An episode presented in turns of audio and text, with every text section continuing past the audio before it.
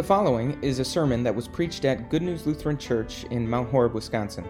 It was preached on Sunday, September 29, 2019, on the basis of Luke 10, verses 17 through 20.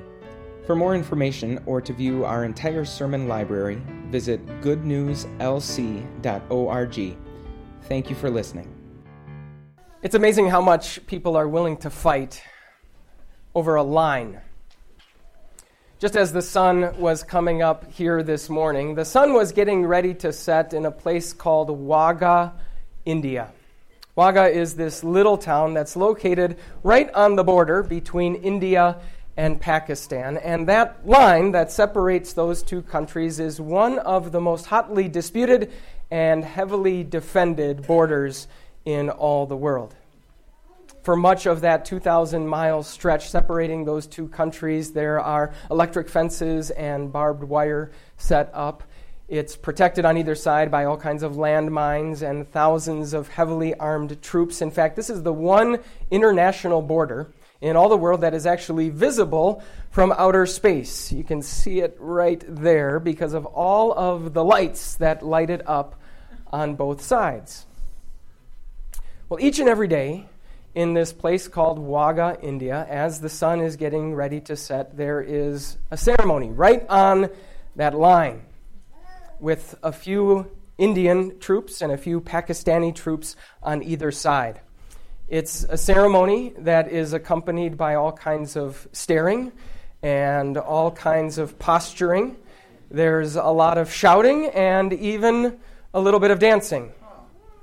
But at the end of this ceremony, it ends with at least a cordial handshake as both countries lower their flags and close the gates entering into their countries for the day.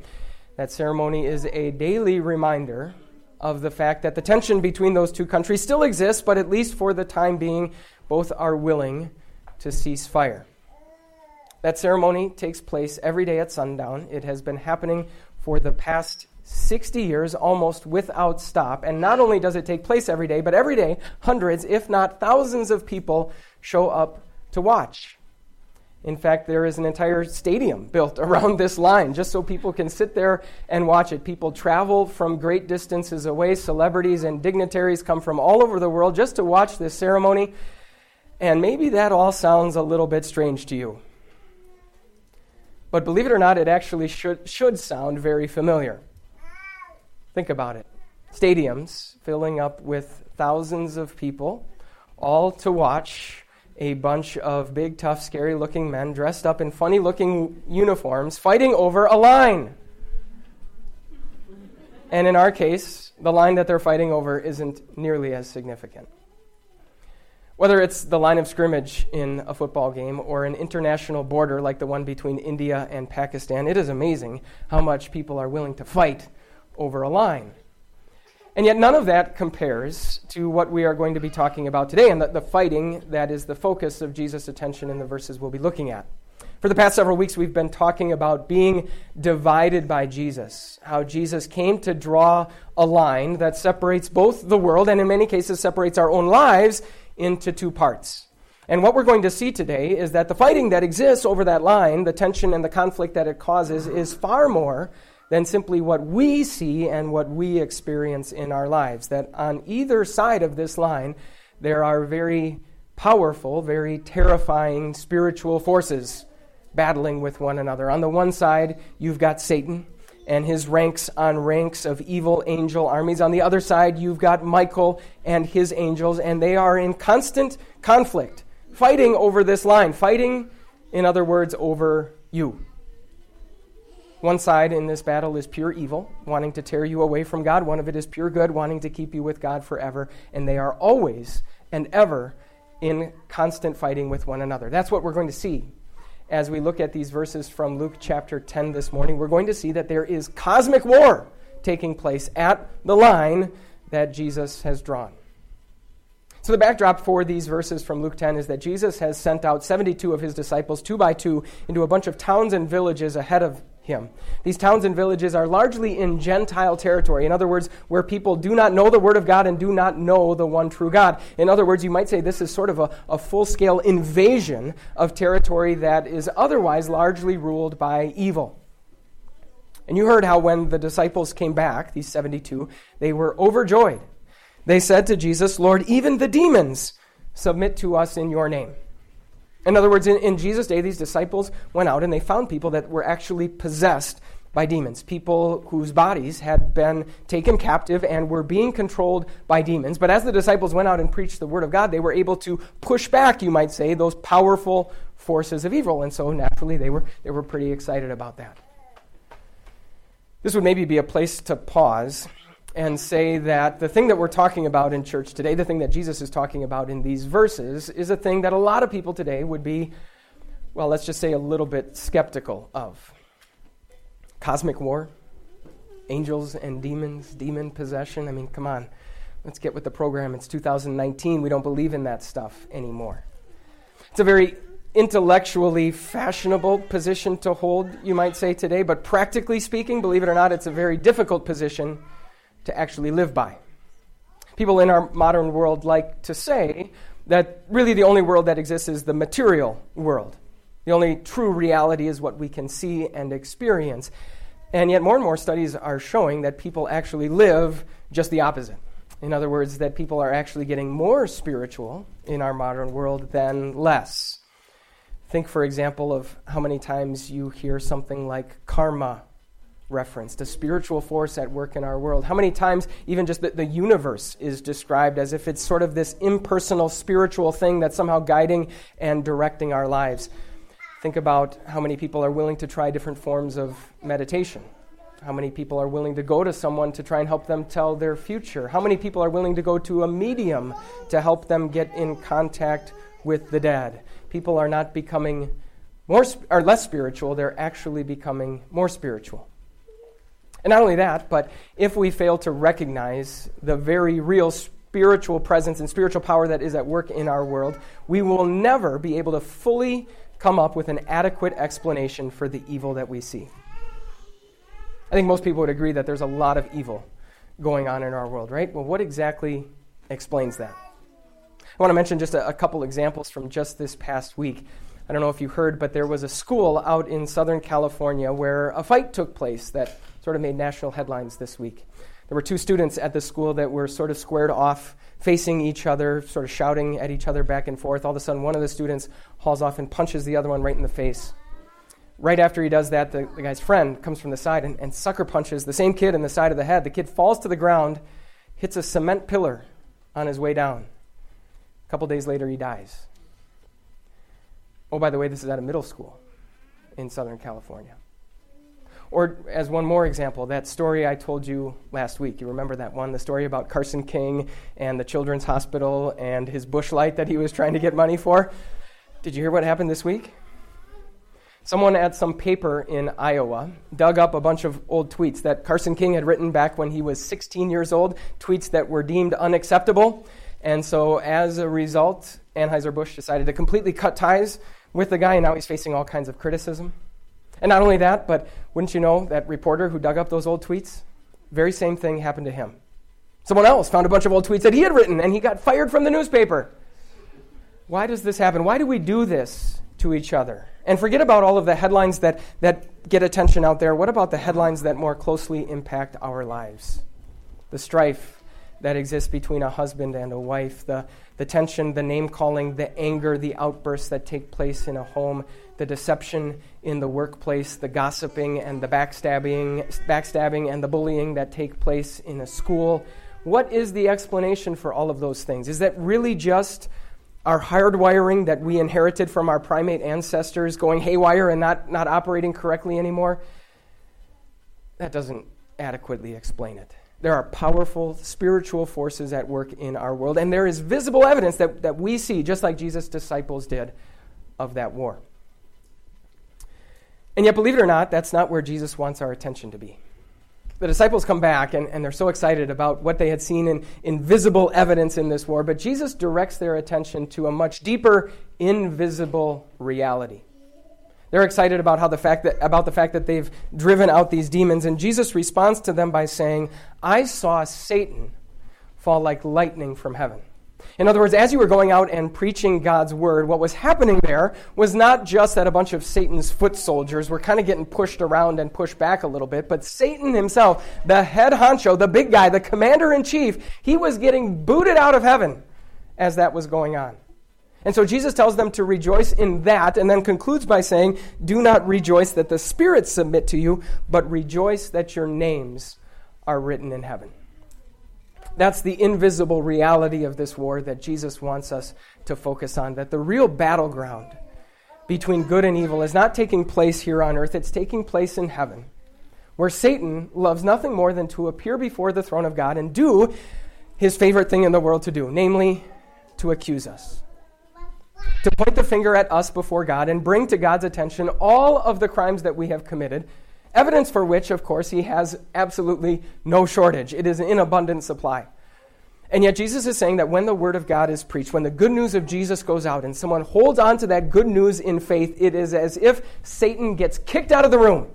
He has no place there anymore. He has no standing. He has no ability to bring those charges anymore. Why? Because Jesus' blood has paid for each and every one of those sins. And as a result, that person's name has been written in God's book of life. I think we can almost picture it. Satan appears before God and he says, God, I want to talk to you about Jim. You know, Jim, who comes home from work each day tired and stressed out and takes it out on his family. Jim, who seems like a pretty nice guy, but drinks way too much. Jim, who treats his coworkers like absolute garbage. Jim, who has plenty of time for his fantasy football league and his poker night and his hunting season, but he doesn't really do a whole lot to be the spiritual leader of his family. Jim, who seems like a faithful husband but loves to flirt with women who are not his wife. God, I would love to talk to you about Jim. And God says, Jim, where have I heard that name before? That name sounds familiar to me. Oh yeah, right here it is, written in my book. Satan, he doesn't belong to you. This is one that belongs to me. At his baptism, I adopted him into my family. And through word and sacrament, I have kept that faith in his heart strong. I know it doesn't always look like it. And I know that everything you're saying about Jim is true, but believe it or not, every one of those sins has already been paid for. And look, right here in this book is proof. Jim is on my side, not yours.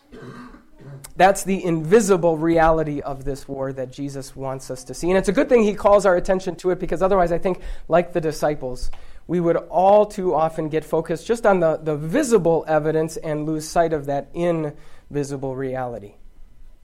In fact, think about it. For the past several weeks, we've been talking about all the different things in our world and in our lives that might divide us from Jesus, that might come between us and him. And if we were to just think about that on our own and maybe come up with examples, what does Jesus want to divide me from because it might divide me from him? What might be some examples? Well, I know that Jesus probably wants to divide me from drugs and alcohol. And I know that Jesus wants to divide me from adultery and from pornography. And I know Jesus probably wants to divide me from the casino and the bar and the strip club. But if you've been here for the past several weeks, you know that we haven't talked about a single one of those things, because Jesus hasn't been talking about a single one of those things. Instead, he's been talking about dividing us from friends and family, dividing us from our money and our possessions, dividing us from jobs that we need and activities that we enjoy, dividing us from things that are good and that are healthy, things that don't harm anyone and, in fact, in a lot of ways make our lives and make the world a better place. But he's been talking about dividing us from those things because Satan knows that those are the very things he can use to separate us, to come between us and God. Remember again that this is a war. And rest assured, Satan is more than happy to lose a lot of battles as long as he can win the war. He is perfectly happy to let us be good husbands and wives, good parents and children, good employees and good classmates. He's perfectly happy to let us be well-liked and well-respected and never hurt a fly, as long as he can have us with him forever. And he's smart enough to know that probably the best way for him to try and divide us from Jesus is with something that otherwise looks very, very good, very, very healthy, very, very beneficial, a blessing from God. That's how he can separate us from our one and only connection to God. That's God's word and his sacraments. That's the deeper and invisible reality of this war that Jesus wants to make sure that we see. And not only does he want to make sure that we see what's really going on, he also wants us to see how the outcome of this war is going to turn out. Because otherwise it could be a pretty scary thing, I think, right? The idea that the devil and ranks on ranks of his evil angel armies are all working against us, trying to pull us away from God in ways that are very subtle and very deceptive. It would be the scariest thing in all the world, if not for the people who are fighting on our side. And today, St. Michael and all angels is, first of all, a good opportunity to remember who's on our side. Yes, we have many enemies in this war, but we also have many allies. There are ranks and ranks of evil angel armies, but there's also St. Michael, commander of all God's good angels who are sent, who are deployed in service to us. And yes, they keep us safe from things like car accidents, for example, but they are also here to be our allies in this spiritual war against evil. That yes, Satan is allowed to have influence in our world and in our lives, but rest assured, he can only go so far. There is a line that he is not allowed to cross, and God's angels make sure that he doesn't cross it. Not only do we have allies in this war, but we also have a secret weapon. We have the one thing against which Satan is absolutely powerless. And not only do we have it, but we have it at our fingertips. We have it in such a way that we can use it whenever we want. We don't just have one shot that we can fire at him. We don't just have one magazine full of bullets. We never need to reload. We can have it whenever and wherever we want. And that weapon, of course, is the Word of God. Satan cannot possibly stand up against that. You put these two together, the fact that we have allies in this war and we have also been given a secret weapon in this war. And I like to picture it this way. Picture us sort of squaring off against Satan for a knockdown, drag-out, fist fight to the death. And first of all, our allies come along, St. Michael and all his angels, and they hold Satan's arms behind his back, severely cramping and limiting his ability to attack us. And then God puts the Word of God in our hands to give us the ability to just come up to Satan and punch and punch and punch and punch until we can't punch anymore. And the only thing that can stop it, the only thing that's eventually going to bring it to an end is when Jesus returns and says, okay, enough. Let's put him out of his misery and let's lock him up in a dungeon where he can never harm anyone again. Friends, rest assured, Satan is not a quitter. He is never going to wave the white flag. He is never going to surrender, but rest assured, he is a loser in this war. The second Jesus emerged from the grave victorious over the devil, that victorious outcome was guaranteed.